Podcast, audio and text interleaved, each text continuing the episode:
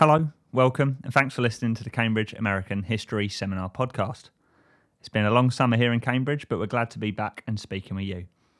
I'm Lewis Freites. I'm now a third year PhD student at Sidney Sussex College here in Cambridge, and I'm here once again to present you with our series of brief conversations with academics who come to present at our weekly seminar. Today, we have a fascinating episode to share with you, but before I get to that, I'm going to explain how things are going to work for the upcoming academic year. I'll still be here every week to say hello and introduce our speakers, but we'll have a revolving cast of students from our PhD cohort to get down to the nitty gritty of interviewing our seminar presenters. Sometimes that interviewer will be me, but more often than not, it will be someone else whose own research matches up better with that of their interviewee. And you'll see the first instance of that this week. On that note, uh, you can see the schedule for our seminars for the year, and therefore the schedule for our podcast this year, by searching Cambridge American History Seminar using the internet search engine of your choosing. I'll also put the link to that schedule in the show notes uh, below wherever you listen to this. In short, it's going to be a really exciting year for the Cambridge American History subject group and for the podcast, and I'm very excited to have you along for it. So, on to today's episode. This week's paper is quite a unique one in that, for the first time at least since I've been at Cambridge, it's a co written paper. That also means I've got twice the introductions to do for our speakers. So without further ado, Noam Maggor is a lecturer in American history at Queen Mary University of London. Dr. Maggor is a historian of the 19th and 20th centuries with a focus on the rise of industrial capitalism and its relationship to America's development as a nation. His first book, Brahmin Capitalism Frontiers of Wealth and Populism in America's First Gilded Age, looks at how the Boston financial elite forged new investment strategies that shaped the trajectory of the United States between the end of the Civil War and the turn of the 20th century. He has also published more generally on the history of capitalism for Reviews in American History and the Journal of the Gilded Age and Progressive Era, and has written about Amazon for The Guardian. Stefan J. Link is an assistant professor in history at Dartmouth College. Professor Link is a historian of economics, business, and the intellectual history of capitalism, he is particularly interested in how theory and ideology can enhance our understandings of the history of business and business practices. His current book project explores the spread of Fordist business technologies and ideologies to Germany and the Soviet Union during the interwar period. His most recent article, How Might 21st Century Deglobalization Unfold? Some Historical Reflections, was published in New Global Studies last year. He has also written for the Business History Review. Their paper presented to the Cambridge American History Seminar is titled The United States as a Developing Nation Revisiting the Peculiarities of American History.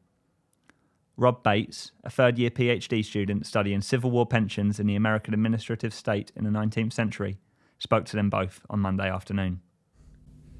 So, Noam and Stefan, welcome to the podcast. Uh, I really enjoyed your paper uh, exploring the ways in which historians have addressed what Sven Beckert terms the second great divergence, uh, you explore the numerous ways in which historians have considered the economic transformation of the United States between 1850 and 1950. Uh, the first question is quite a vague one. How did you approach this topic both individually and then what brought you to work on it together as a pair? Um, great question. Um, of course, with there several starting points for this for this project. This particular paper started maybe two years ago when we started to actually write it, but it has much longer origins going back to when we were both working on our dissertations. I think we were both uh, inspired by uh, the vision for the new history of capitalism, which was coming up uh, at that point, and we thought we were realizing it, uh, particularly in uh, taking issues that we thought were pushed to the backdrop uh, became kind of the background for American history and making them uh, into topics of inquiry. And sometimes, uh, so I was working on um, Boston financiers, Boston urban politics, uh, and the West um, as a way of uh, rethinking um, the transformation of American capitalism in the late 19th century. Stefan was working on Fordism globally. Uh, he can elaborate on that uh, in a bit. And I think both of our projects, in in some ways, were met with some skepticism and puzzlement, uh, perhaps with the idea that there isn't really a there there, uh, meaning there isn't really a history or a contingent history there, but rather, um, you know, ultimately the endpoint was uh, preordained to some extent. The structural forces would have asserted themselves, and therefore, what we were doing was perhaps adding some context, some some texture, some characters, but ultimately, we weren't really. Um, uh, addressing a kind of an existing historical problem. So in a way, as um, my project is completed and Stefan's completed uh, his book manuscript, we turn to um, trying to establish this as a historical problem. And how is it that American capitalism emerged in the late 19th century in that particular way, um, rather than seeing that as incipient or preordained or necessary to actually uh, identify this as a historical problem. Yeah, I mean, you you see. Uh, well, first, uh, thanks for having us. It's Yeah, great course, to be here. Um, you see in the paper, obviously, that it's not uh, a, a research paper. It's not based on primary research. It's uh, sort of a high level intervention that brings a lot uh, of scholarship together and tries to parse it in a particular way. And in that sense, this paper really originates with uh, conversations that go uh, back, as Noam said, to uh, when we were both uh, grad students at Harvard, uh, working on different things, but uh, you know, uh, encountering. Uh, I think a similar set of questions in different contexts in our own work, and uh, this paper is for both of us, I think, a kind of uh, attempt to synthesize what were essentially what was essentially an ongoing conversation, uh, a conversation that I think, as as Noam put it rightly, was kind of triggered for both of us by a little bit of uh, the impression that there were issues within large swaths of the historiography that seemed to fly under the radar of analysis, that seemed to be simply assumed, what we identified as a kind of this this this crypto modernization templates that in one version or another inform our narratives of uh, of uh, uh, American economic history.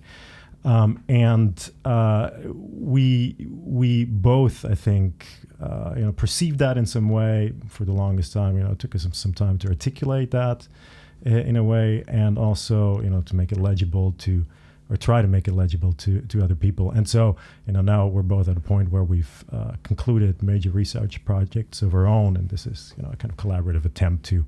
Um, broadcast these conversations So I suppose in, in your answer there, you're sort of uh, hinting towards what the next question was going to be. Um, this is actually the first co-authored paper we've discussed on the podcast. Um, you both sort of alluded to the fact that you you know you cover between the two of you a very broad sweep, which allows you to take this kind of really ambitious project on. Um, which seems to me like that's one of the benefits of working together on a paper is that you bring your separate expertises together, and that gives you a much broader chronological range, a much broader thematic range. Could you possibly just sort of go into any other benefits you think that there are to working together, and maybe also, and be careful how you phrase this, but some of the drawbacks that you experienced in that process? Well, sure. I mean, so uh, it's it's um, it's a great process. uh, at least uh, it's been in my experience. Um, I, I think Noam will you know, disagree diametrically. Uh, well, I don't know. We'll see. but um, uh, it. I mean, the, the the advantages are obvious, but I think they go uh, beyond this combination of uh, expertise. Uh, it's more, um, you know, for this particular paper. Uh, I think it almost required co-authorship in the sense that it raises, you know, it's kind of provocative. It makes it raises, you know, a, puts a big question mark over, you know, essentially substantial uh, different types of literature, um, and you, I think it's it's it's so one one big advantage of co-authorship is to be able to say we you know we perceive this as uh, you know a problem Yeah, in this and that respect rather than if you're alone it's much harder to i think uh, make this kind of criticism. Uh, you know I, I should say that one of our uh, you know jumping off points are not not necessarily models but uh, inspirations and uh, yeah, it's kind of uh, subtly more or less subtle in the paper. Our inspirations was uh, this um, a classic book by uh, David Blackbourn and jo- uh, Geoff Eley uh, on the German Sonderweg, the peculiarities of German history, a critique of modernization thinking, of modernization theory, um, co-authored uh, uh, co-authored, also for the good reason that at the time it was uh, very controversial. I think uh, you know it, it's a little bit of a tip of the hat uh, in the paper, but uh, f- for for good reason. So it's I think it's that kind of kind of project that in a kind of I guess tactical sense requires co-authorship. Yes, I, I agree that the benefits uh, go beyond just covering more ground. I think Yeah, uh, right. it's also uh, temperamentally as we were working on the paper. So when one of us became pessimistic, the other one could be more optimistic about the ability to, to get it through, to get it done. Uh, and then really tweaking every line uh, collaboratively, I think.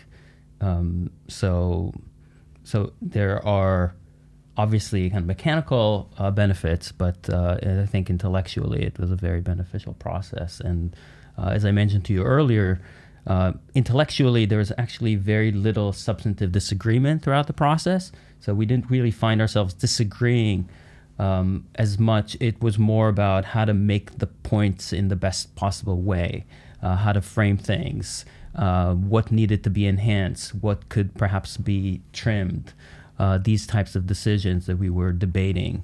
Uh, but intellectually, the agenda was we converged, I think, to an amazing degree. So that's made it a very positive process.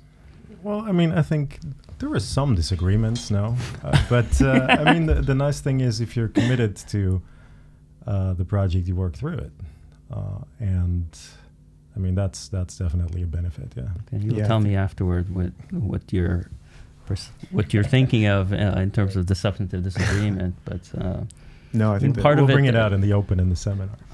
okay, I think the result was a really, really great paper. I, I don't think the disagreements show up too clearly. Um, we'll get to the actual, the meat of the paper now. Um, you start at the beginning of the, the paper by noting the general sort of failure of historians so far to come up with an adequate framework for explaining this kind of huge economic transformation.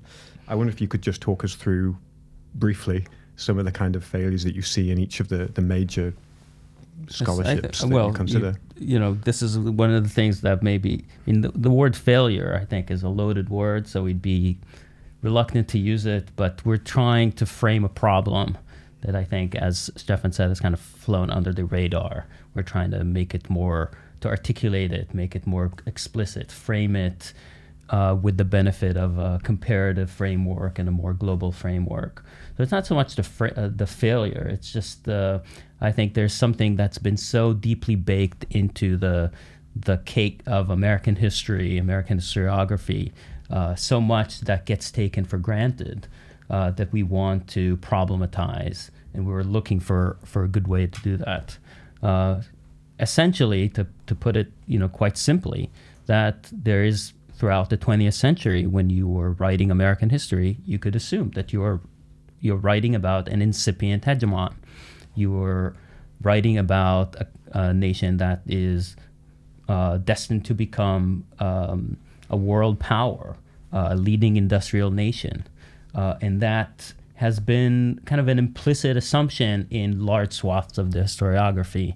Um, and I think now is a good time to revisit that and say, why is that? That's actually from a global comparative perspective rather than something that seems almost natural or necessary, um, kind of linear progression of the direction of American history to actually uh, think of it as quite weird and atypical, out of the ordinary, something that really needs to be dug into.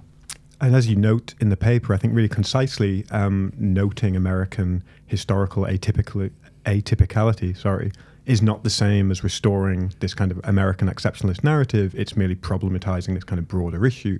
I wonder if you could maybe sort of just unpack that. Absolutely. I mean, it's quite, I would say, or uh, we would say it's precisely the opposite. yeah, right. That to, um, um, there is an atypicality to the American case. I think that is observable. It's difficult to, to deny.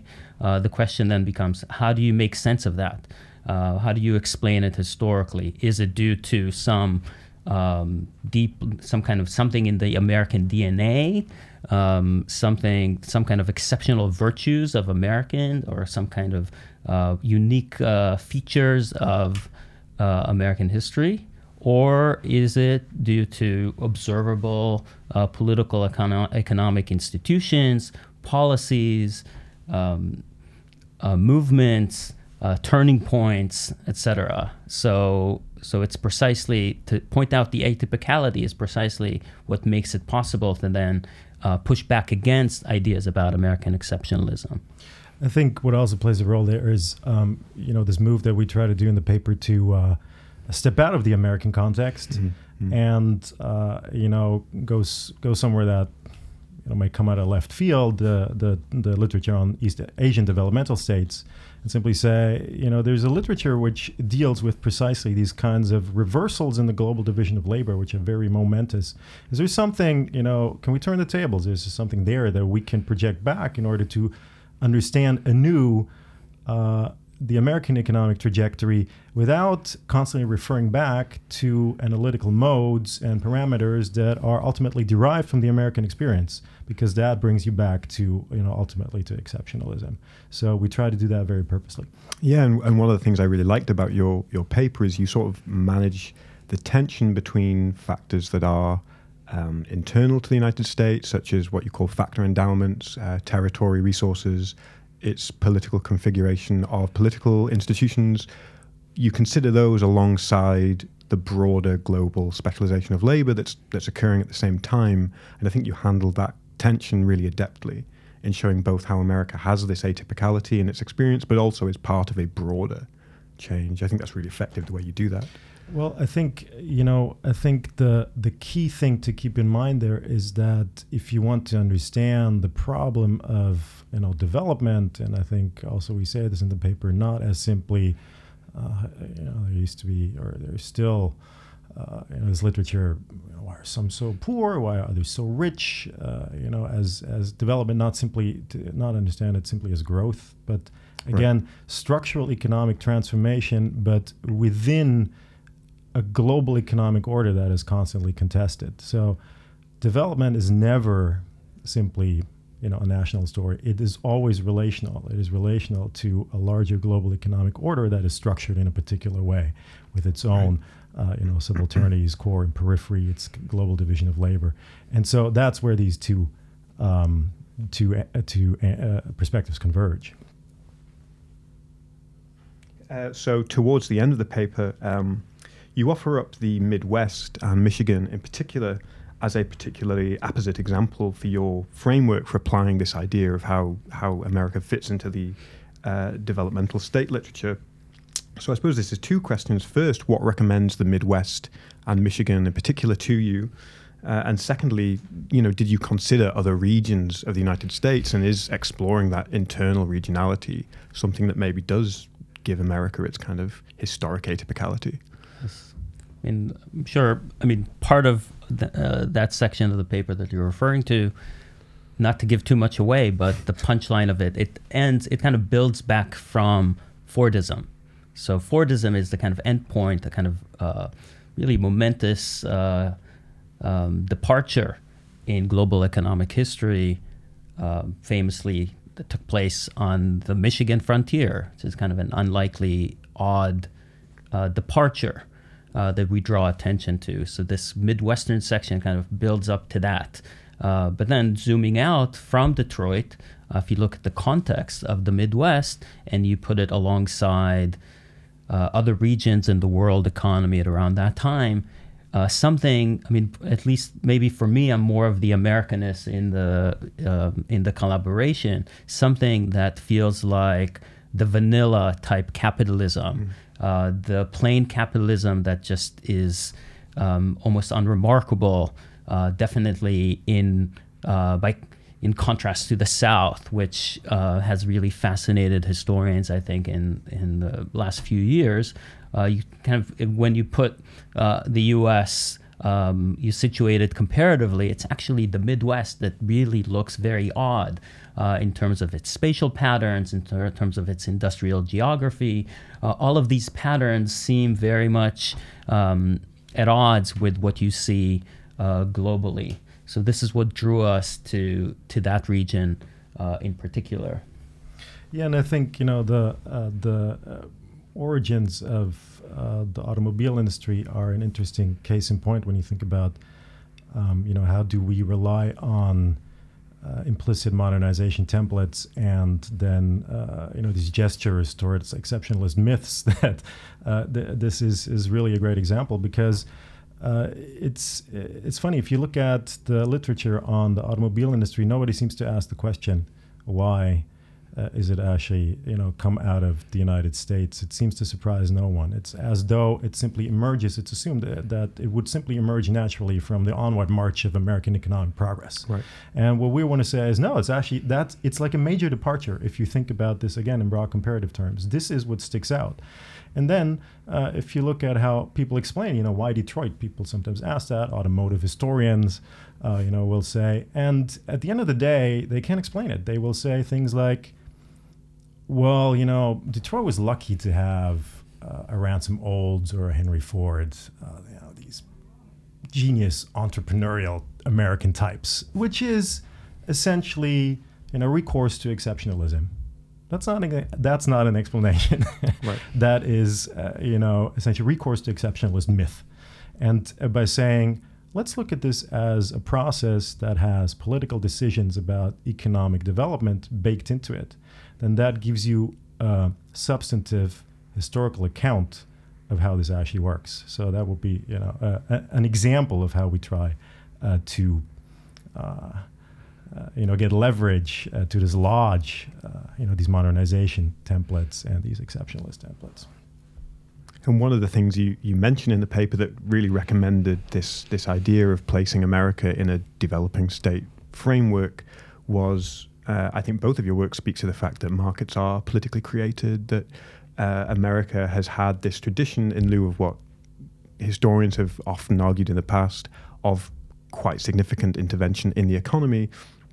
I really wanted to ask you if there were any specific areas of this comparison that sort of slightly troubled you in the writing process, whether there were any sort of puzzles where you really did struggle to, to fit America into this developing state framework. Uh, were there any things that really sort of caused you a lot of problems in that? Well, I, mean, uh, the, the the problems are uh, the problems are essentially this is the research agenda. I mean, the the, the, the paper does not. Uh, you know, we're not saying we have this figured out. We have an answer. We're essentially right. what we want to do in this paper is raise a question. Um, you know, raise it in a way, so you have to do this by stepping out of these familiar parameters uh, provincialize American tra- trajectories, create a distancing effect on American economic development. Say, like, let's denaturalize it. You know, as historians, this is what we do best. And then let's think about how does this work in a kind of broad, global, comparative perspective. And immediately it's clear, you know, you have to talk about the state. Now, how this works in practice, you know, that's essentially the research agenda. And I think this is, uh, you know, the work that um, you know, partially we hope um, ourselves to do a little bit. You know, partially we hope to uh, maybe interest other. Uh, you know, other historians in you know, interest them in being interested, I guess, yes, in right. the question. Yes, I would say um, the challenge is to unlearn so much of what we've learned and accepted as as natural uh, as a natural part of what American history is about. So that's the challenge. And maybe this speaks back to the collaboration because when you raise these questions by yourself, a lot of other people look at you a little funny and say, you must be crazy to be asking these types of questions. Uh, these, like Henry Ford, for example, this would have happened regardless. This would have, America would have uh, gone down that path. Uh, we see this incipient much much earlier, and this was somehow bound to happen.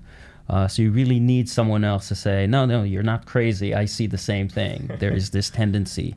Um, so I think, remarkably, I think in this case, the challenge was was in that in that analytical kind of um, this entrenched analytical mode to kind of back out of it uh, rather than uh, perhaps um, much more even than learning something uh, something new.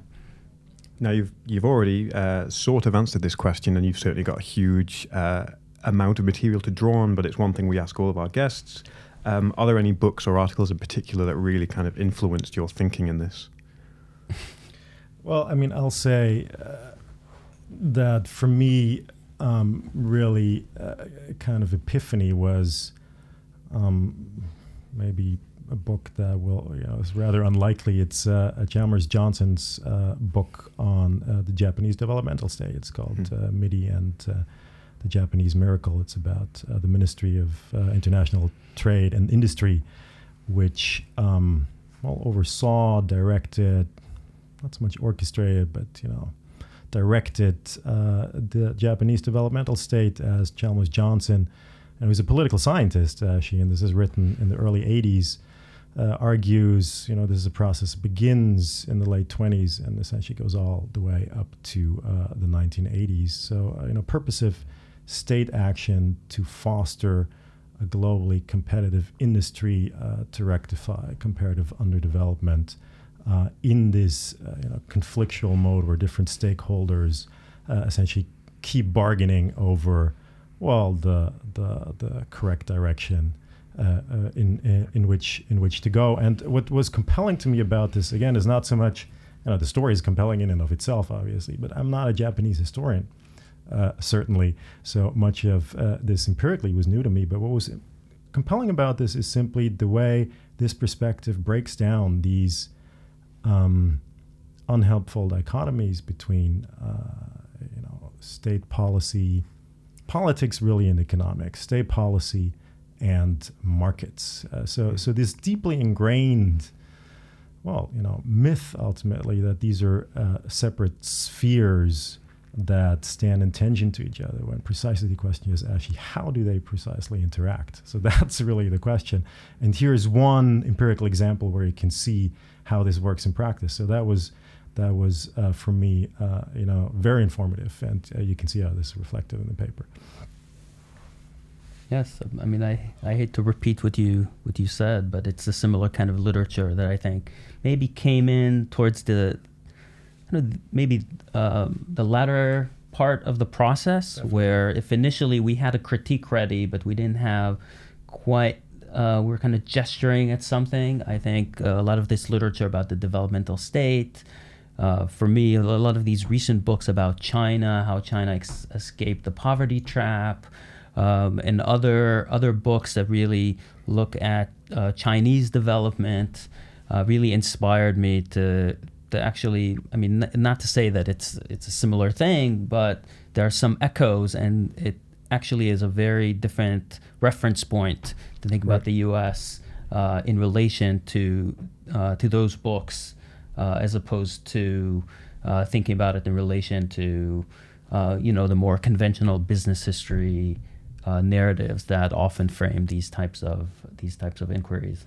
So you would say that, that a lot of these ideas for both of you were sort of in the air, they were percolating already, and it was coming across this kind of wider developing state literature that gave you that kind of. I think what we had percolating is deep satisfaction with right. the existing. Um, like uh, you know, Stefan provided some some good examples of just deep satisfaction with the existing answers, and and then you know, n- not to be too specific, but going into rooms with people who seem to be very happy with those answers. So, so the ability, the, the kind of trying to find leverage, uh, trying to find a point of traction where you can problematize this issue.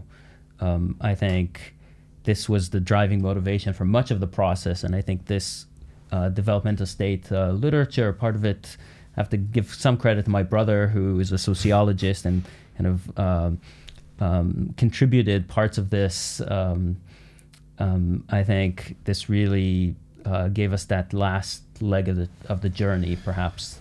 Yeah, you know, I mean, it's simply you you you try to do something uh, theoretically you know new uh, and so you know you, you can never start from scratch. And so you kind of look about uh, where, where can you turn to for answers? Where, where are points of departure? And uh, you know we didn't see them in the existing business history. We didn't see them in uh, institutionalist economics. Uh, we didn't see them in you know this kind of nationally focused american history uh, American hist- historiography, and then you come across something where you say, "Well, oh, wait a second. Here is the nucleus of what might give you analytical leverage to actually answer this question," uh, and you know that's that's sort of when this clicks. So um, in, in that sense, it did come fairly late in the process. I mean, again, this is, is sort of you know the product of many years of conversations and uh, uh, and so this came fairly late but in a sense uh, you know this is this is uh, the moment where you see like okay now now we can maybe you know fit these pieces together. So right. in that sense it was really important. So two questions that we we always end with and we ask uh, all guests. Uh, you don't have to collaborate in answering these. These are for you separately. Um, so one is which is the most interesting place that you've been for research? West Roxbury in Boston, of course. um, well, I've been. you can explain that. I mean, I mean, uh, it's a joke because my wife always makes fun of me for choosing Boston as the kind of focal point for my first book, which really didn't lend itself to uh, much travel and uh, exotic locations. Uh, so one of the key archives was actually the city archives in uh, West Roxbury, which I used to take the bus to, uh, going through the old neighborhoods of the city and thinking about the project. Uh, but it really wasn't very exotic. Um, so.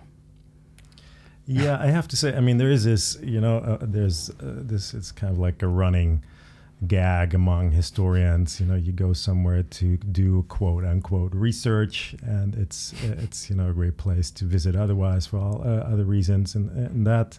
And from that uh, from that point of view, I also didn't choose my research very wisely.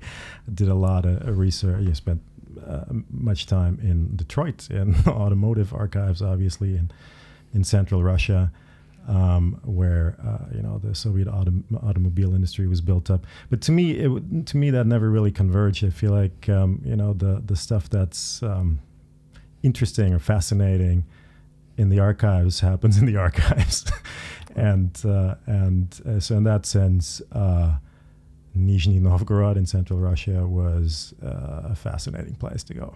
Yeah, great. So the last question that we ask, that we always end on, is um, which is your favorite album? And you don't have to come to any consensus on this whatsoever. Uh, you go first. I think Led Zeppelin the second. well, uh, that's that's very interesting. I didn't know you listened to Led Zeppelin. No pressure, um, Stefan. I, um, that's a um, really good pick. Yeah, no. Um, how can I one up? How can I one up that? I um I really like um the penultimate Metallica album. Death Magnetic. I think it came out pretty much 10 years ago. Uh, I guess that dates me. No, that's great. thanks very much for sharing those with us and also for discussing your research. Uh, Noam and Stefan, thanks very much. Thanks for having us. Thanks for having us. Thanks for listening to the Cambridge American History Seminar podcast. We'll be back next week with another interview from another presenter at our seminar. In the meantime, do let your friends know about what we're doing here. Give us a rating and a review wherever you do those sort of things. Follow us on Twitter at Camericanist and get in touch with us if you have any feedback or suggestions for future episodes. Thanks very much.